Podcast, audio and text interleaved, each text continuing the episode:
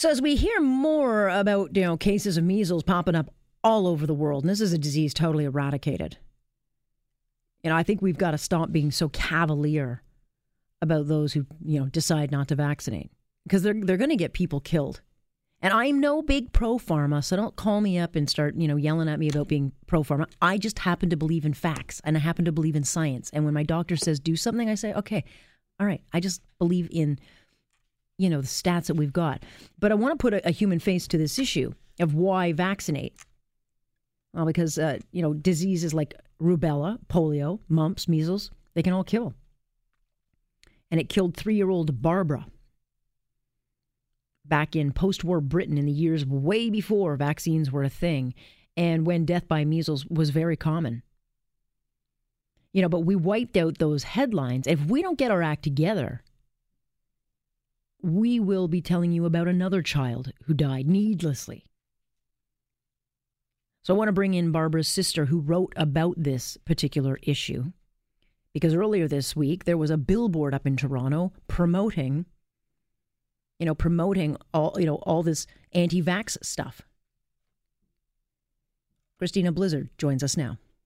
Great to have you uh, with us, Christina. This um, is a very personal issue for you and, and really i think puts a face um, to this growing epidemic. I think it's becoming an epidemic because there are many measles outbreaks happening right now and your baby sister uh, succumbed to this yeah yeah my three year old sister barbara uh, died of measles. Um, you know, it was post war Britain. It was before there was a measles vaccine. But, um, I, you know, measles, I think that we have generations of parents now who don't remember what that measles is a deadly highly infectious disease and it kills and it maims and you know for parents, for people like me who remember these terrible deaths of, of, of, children who died, it's absolutely shocking to me that now that we have a vaccine, that people aren't using it.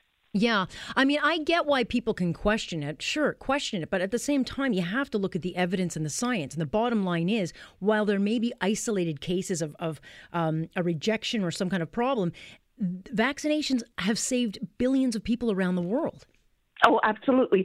And perhaps we should have, you know, perhaps there should be an insurance fund because, yes, mm-hmm. there is, in a tiny, tiny percentage of cases, uh, there may be some, um, uh, you know, some bad reactions. So, so make sure that you know children who do suffer have any side effects looked after. But in the vast majority of cases, when you looked at the epidemics that used to sweep through major cities, such uh, uh, uh such as the ones I remember as a baby boomer, I mean, you know, it's to me, it is absolutely shocking and it's not even just the measles. If you're not if you're not vaccinating against measles, you're also not vaccinating against things yeah. like rubella, which was just as bad. I went to school with uh, a girl whose uh, brother uh, was blind because her mother had contracted uh, rubella or German measles, as we called it at the time, when she was pregnant, and her brother was born blind. These uh, these are other side effects. You know, that we won't see the impact of this for a few years, but if you stop vaccinating children now against measles, mumps, and rubella, rubella, you're going to have some terrible impacts down the road. Yeah, and uh, you know, people are actually having measles and polio parties. I mean, it is mind-boggling to me as a parent. I mean, I would not let my child play in an intersection why would I take the risk of not vaccinating them? It's just absurd. Do you get the sense, though, because we are now seeing cases pop up all over the world, including in Canada. We've had cases come through Toronto. We've got cases happening in Vancouver. They're popping up enough that it's no longer eradicated. Do you get the sense that we now have to uh, put laws in place uh, and, and make it mandatory? As much as I hate to take away people's rights, uh, we need to protect the elderly and the young and those who can't protect themselves. Well, yeah, I mean, I'm with you. You know, you don't want to have state intervention unless you really have to. But in a civilized society, you protect the most vulnerable. And what we're losing, um, and most vulnerable in these cases, are that minority, that tiny minority of kids who have, who may have um, immune deficiency, um, disorders so that they can't be vaccinated. And we, what we're doing now by not vaccinating, and uh, a few years ago, a study showed that in some schools in Toronto, the number of kids, 40% of kids yeah. had not been vaccinated. Vaccinated. So you're losing the herd Immun- immunity. If you don't vaccinate, uh, you need 95% vac- uh, of kids vaccinated in order to have that herd immunity that then protects that tiny minority of kids who just can't tolerate the vaccine. So, um, yes, we're, I mean, I'm I'm absolutely shocked that in a city of Toronto where you have educated people that they would not vaccinate their children, that 40% of kids in a school uh, are not vaccinated. I thought that you had to vaccinate your kids to go to school, but well, apparently um, you can get out know. of it. That's the thing. All you need is a letter from I think a counselor or someone in in your riding to kind of say, well, they don't need it. But you know, this is kind of a, a trendy thing. You know, we've got signs going up from anti-vaxxers who should probably be called you know disease lovers. Let's change the name because don't call them anti-vaxxers, call them the d- disease lovers. Um, but yeah, we, have got signs going up. You know, they're being invited to speak at health shows all over the place. Um, and I, I've got to be honest. I think it's time that um, responsibility is is is taken. Either you don't go to school if you're not vaccinated. You know, some of your your liberties are taken away because you don't have the right to put me at risk because you believe in some quackery.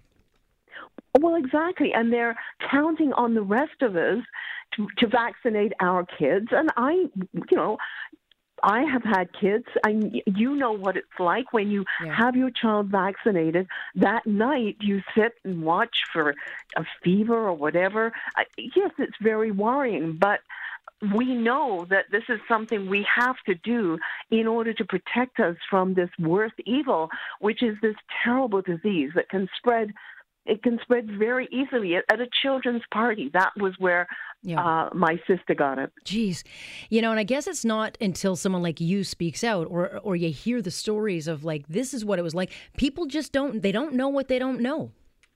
Well, exactly. And I've, you know, over the years, I've written about infectious diseases when, uh, you know, for the Sun, and I've interviewed infectious disease specialists, and they tell me, um, you know, I, I, you probably remember Dr. Gold, who was for years at the Hospital for Sick Children, was there infectious disease specialist, he told me that, you know, there was so many times when they had to admit that uh, kids with measles and they died. And I think that there's between 25 to 30 percent of children who do contract measles do suffer from terrible, uh, you know, terrible um, uh, uh, you know progression yeah. of the disease to things like encephalitis. It's I, I, I honestly I I get I get speechless, obviously, because I cannot understand why a parent would not want to protect their child against such a deadly disease. Yeah. Such a preventable uh, deadly disease at that. Well, yeah. I uh, I appreciate you joining us and uh, sharing your personal story, Christina. Well, thanks very much, Alex. Thank you, thank you for allowing me to to share this very personal story. But that's uh, our pleasure. Absolutely, that is Christina Blizzard uh, joining us tonight.